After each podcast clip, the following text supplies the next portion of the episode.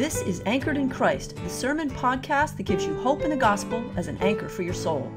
Brought to you from Old South Presbyterian Church in Newburyport, Massachusetts. Today, we come to the end of Jesus' Sermon on the Mount, Matthew chapter one, I mean chapter five, six, and seven. It is the end with a parable. It's also uh, the end of my pastorate here at Old South. And the word that Jesus gives to us is one that helps us. It's necessary for us to build for tomorrow.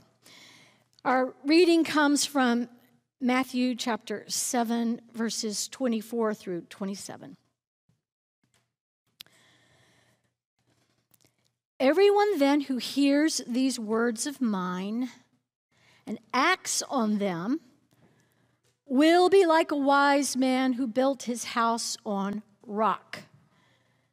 The rain fell, the floods came, and the winds blew and beat on that house, but it did not fall, because it had been founded on rock. And everyone who hears these words of mine and does not act on them will be like a foolish man who built his house on sand. The rain fell, the floods came, the winds blew and beat against that house, and it fell. And great was its fall. Let us pray.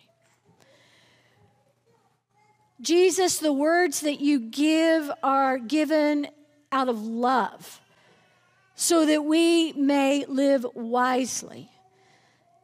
Our prayer is that you would speak, interpreting for us what it is that you want us to do with this word that we hear, so that we may be wise and stand against any storm. We ask in Jesus' name. Amen. None of us likes to hear bad news.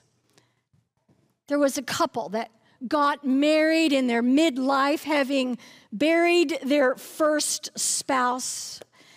The couple dated just briefly. They were still getting to know one another. And their wife had previously planned to travel with some of her friends to Europe only three weeks after the wedding. Her new husband encouraged her to keep with the plans, and she was hesitant to do so, but after persuading her, she consented, and she left her husband in charge of her dog, Fifi, and to look after her mother. So the plan was that she would fly on with her friends. They, the couple lived in California and in New York. Before she got on her new flight, she called her husband and asked how things were going. And he said, "Oh, honey, Fifi died today." His wife was stunned. Stunned not only by the news, but by how her husband delivered the wet, the message. She said, why, why did you do it so matter-of-factly? He said, "Well, how should I have said it?"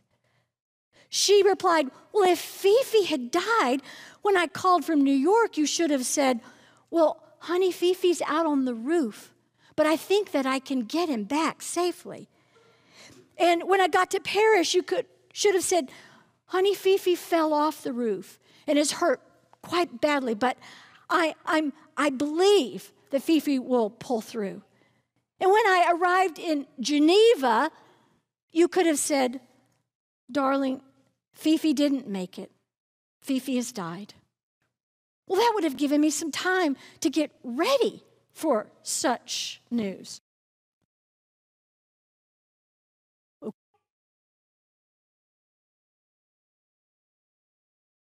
He said, "How is mother?" And he said, Well, she's out on the roof, but I, I think I can get her down. Jesus' parable is something like that. He, he sounds as abrupt as hearing news on Fifi. Jesus speaks plainly. What is it that he says? Everyone is building a house. A storm comes to every house, and the house that is built on firm foundation will stand. Now let's look at what this means. Everyone is building a house. Your life is like a house. You build it by the choices you make, the work that you do, the things that you think about, read, or watch on a screen, the way you use your money. Someone's house tells you a lot about them. If you came into our house and went down into the downstairs study that Jim uses, you would notice that he has sports paraphernalia. He has athletes' pictures on the wall. He has baseball diamonds framed. He also has pastoral books and discipleship books, ministry books. If we came to your house, would we see art on the wall or moose antlers and taxidermic sporting fish? We don't know until we see a house. Jesus likens our life to building a house. The life that we're building is who we are becoming, and we cannot avoid the building that we are undertaking. It takes place one choice at a time. There's a story about a man who, who wanted to give his whole life to God. And he said, God, I give you everything.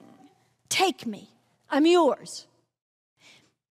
To his surprise, the man received this gigantic sack of quarters and a voice from heaven saying, your life is worth more than you realize.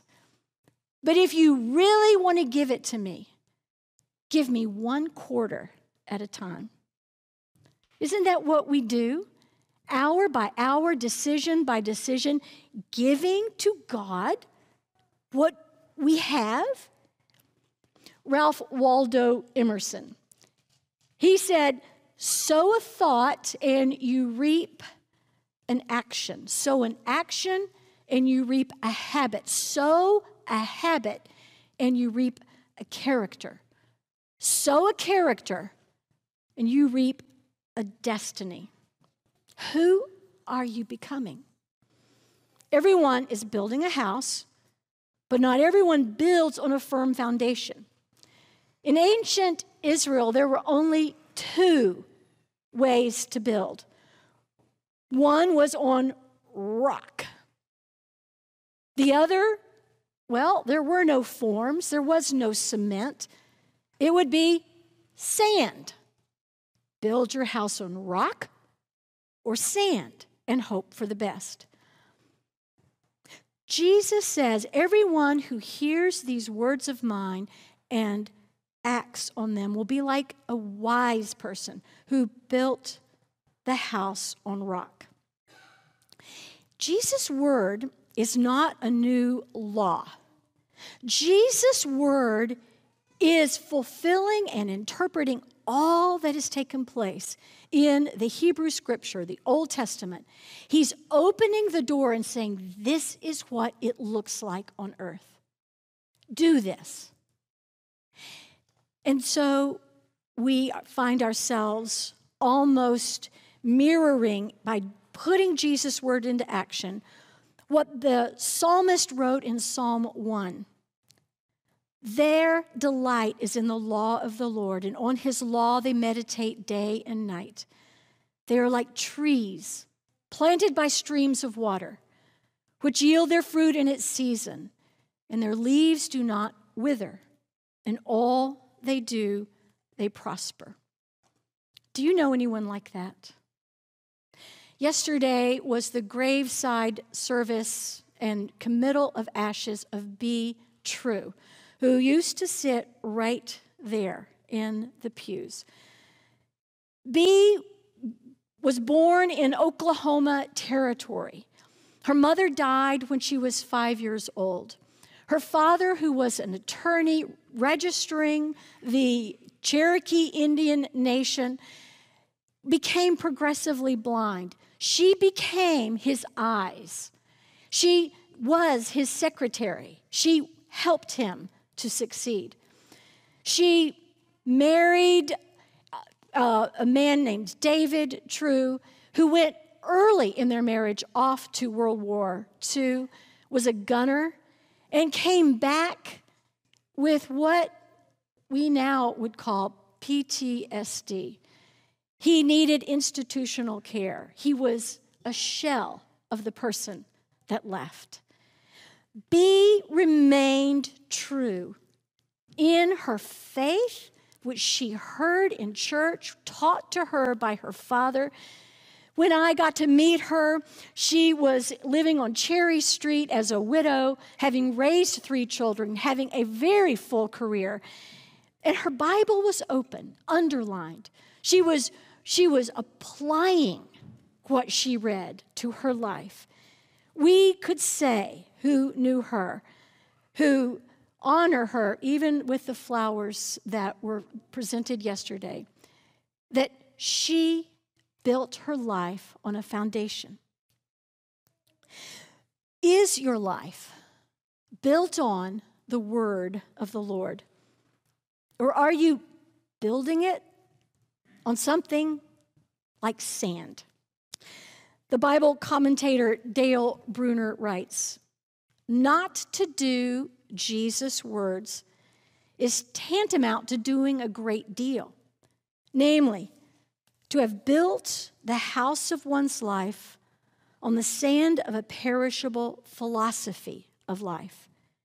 It is the decision to live by someone else's words, for we all live by someone's words." Whose words do you live by?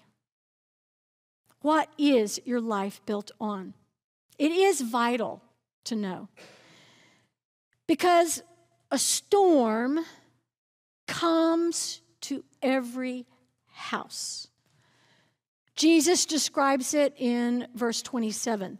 The rain fell, the floods came up, violent winds blew and slammed against the house.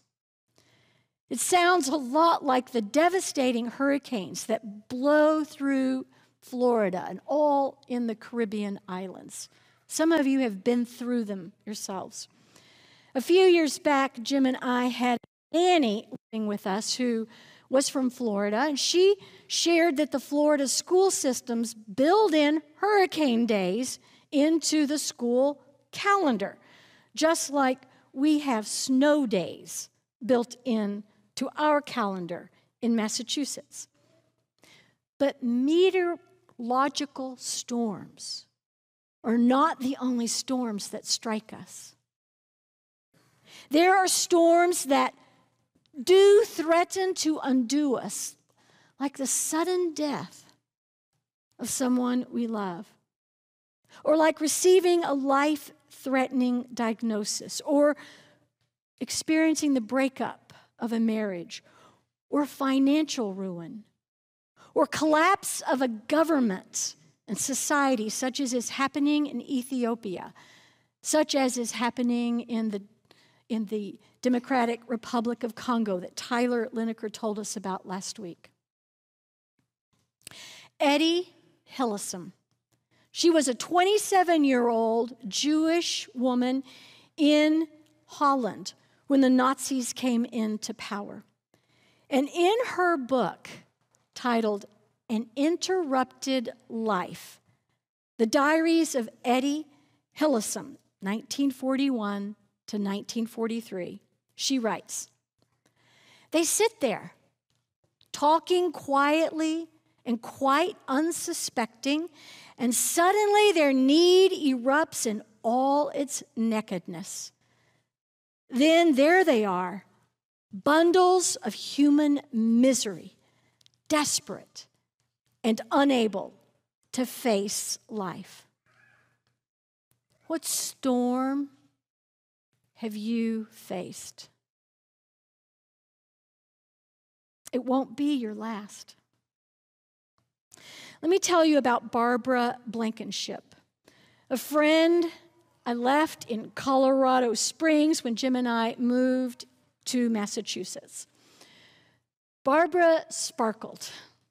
She was smart, she was funny, she was well-educated, well-traveled. She invested in individuals and in civic organizations.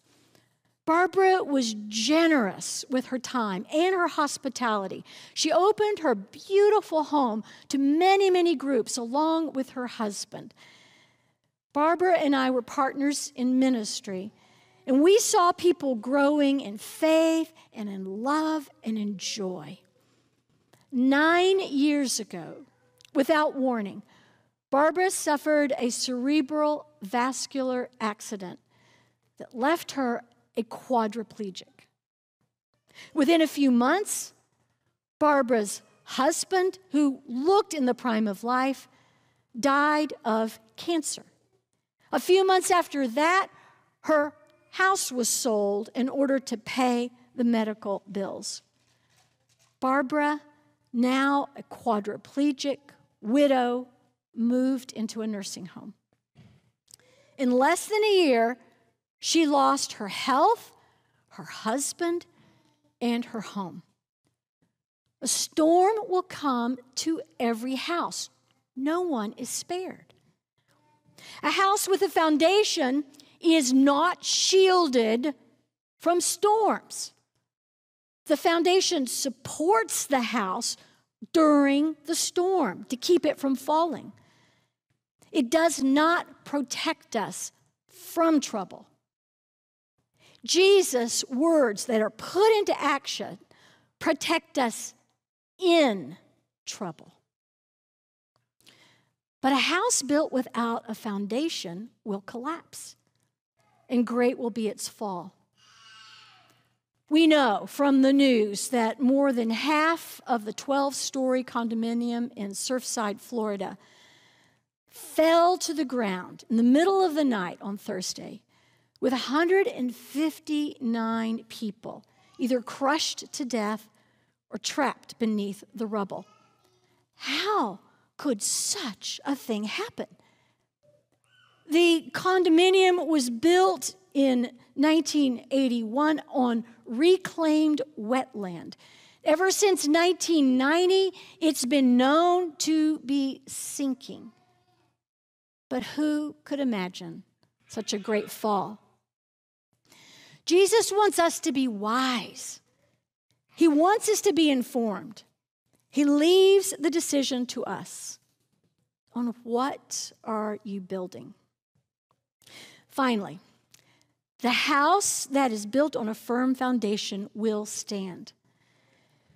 Jesus tells us plainly that our destiny is determined by the foundation we choose.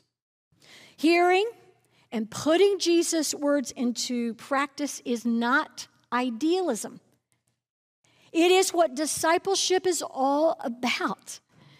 There are many in this congregation who can tell you the truth, testify to their own experience, that there is power in living in an interactive, authentic relationship with the risen Lord by hearing and putting Jesus' words into action together with other followers of Jesus who commit themselves to one another and to God. It's one quarter at a time, one decision after another. They are building their lives for tomorrow, built on a firm foundation that is secure through any storm. Barbara Blankenship lived the rest of her life in a nursing home. She took up painting, which she'd never done. One of them is hanging in the living room right off the fellowship hall. She did that with a brace and using her shoulder. She got an Alexa and would have Alexa play beautiful music. She got in a van every Sunday in her wheelchair, accompanied by a nursing home assistant, and was in worship, sitting in the aisle. She formed a welcoming committee for the nursing complex, so any new resident would find in her a friend. She opened her small room to a prayer meeting once a week where other residents would wheel in and pray for one another's family and for the other residents and for all the staff and their burdens. Barbara spent two years memorizing Paul's letter to the Philippians because she felt like she was in a prison in her body and in her, in her nursing home room. And yet there was joy. There was life. Barbara contracted COVID this year, developed pneumonia, was put into hospice care. I asked her on the phone what it was like, and through gasps, she said, "I'm practicing contentment." It was a few weeks later I called, this time on FaceTime. Saw her propped up in bed with her oxygen prongs in her nose, and she had a, a raw, scraped-off side of her face. "What happened, Barbara?" She told me that in the middle of the night, she had fallen in between the medical bed and the wall and was pinned there.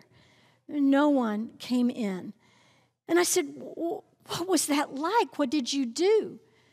And she said, "I kept saying, I can do all things through Christ who strengthens me."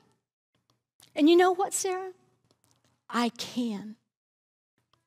She went home to glory on April the twenty-fifth.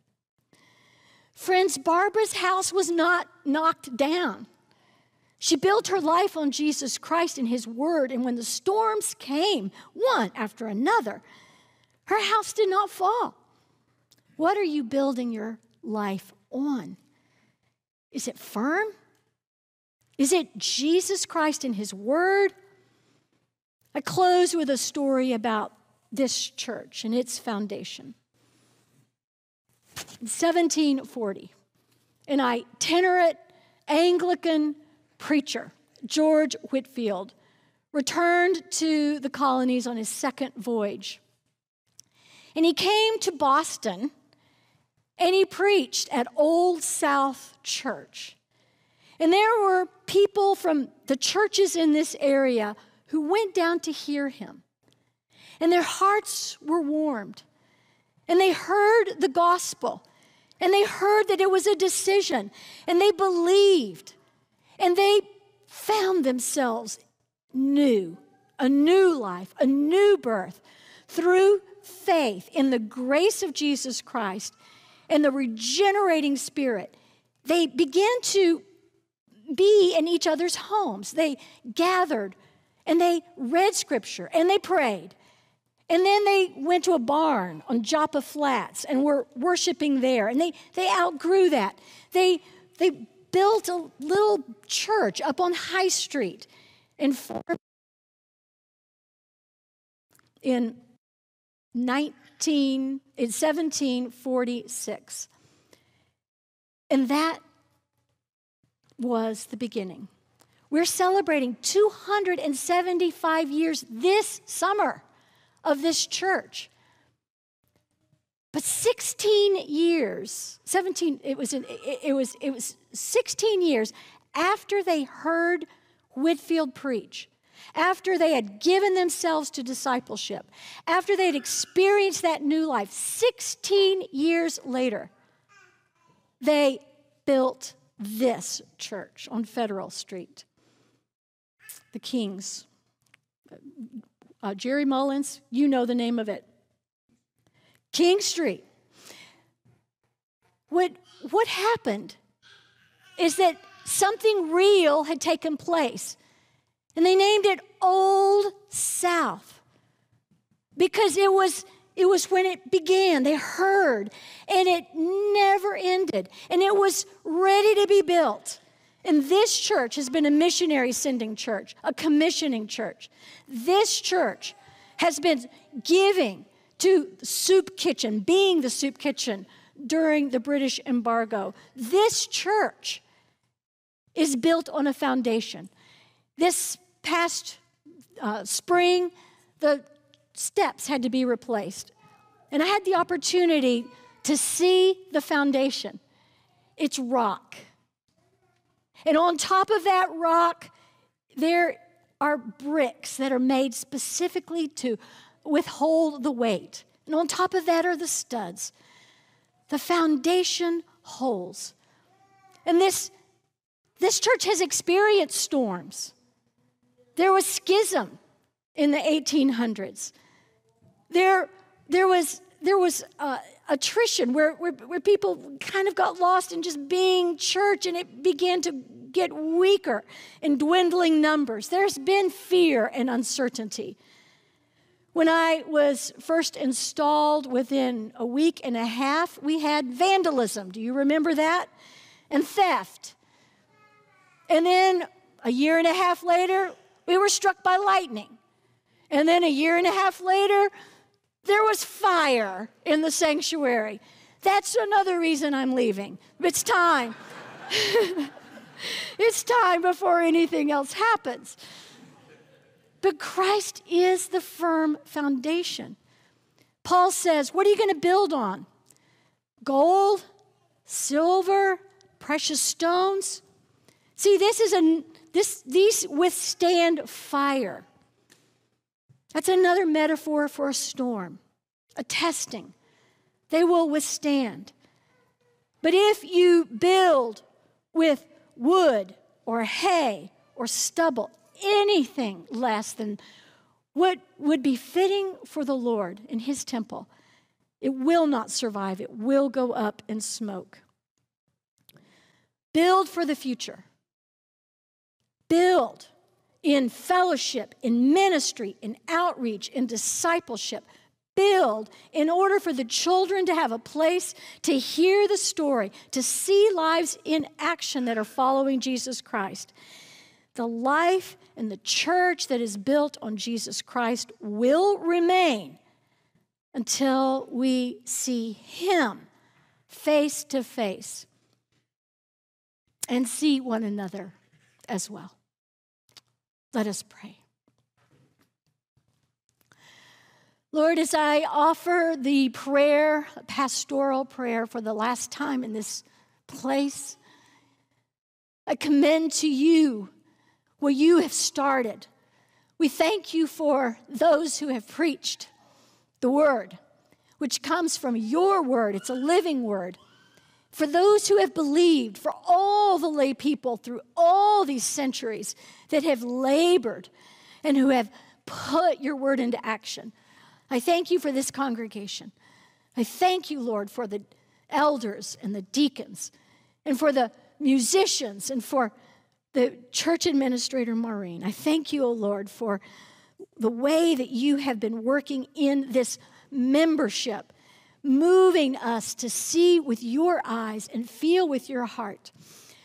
Lord, I commend everyone to your care, that you would show them that they have a bag of quarters and that the next decision can be for you.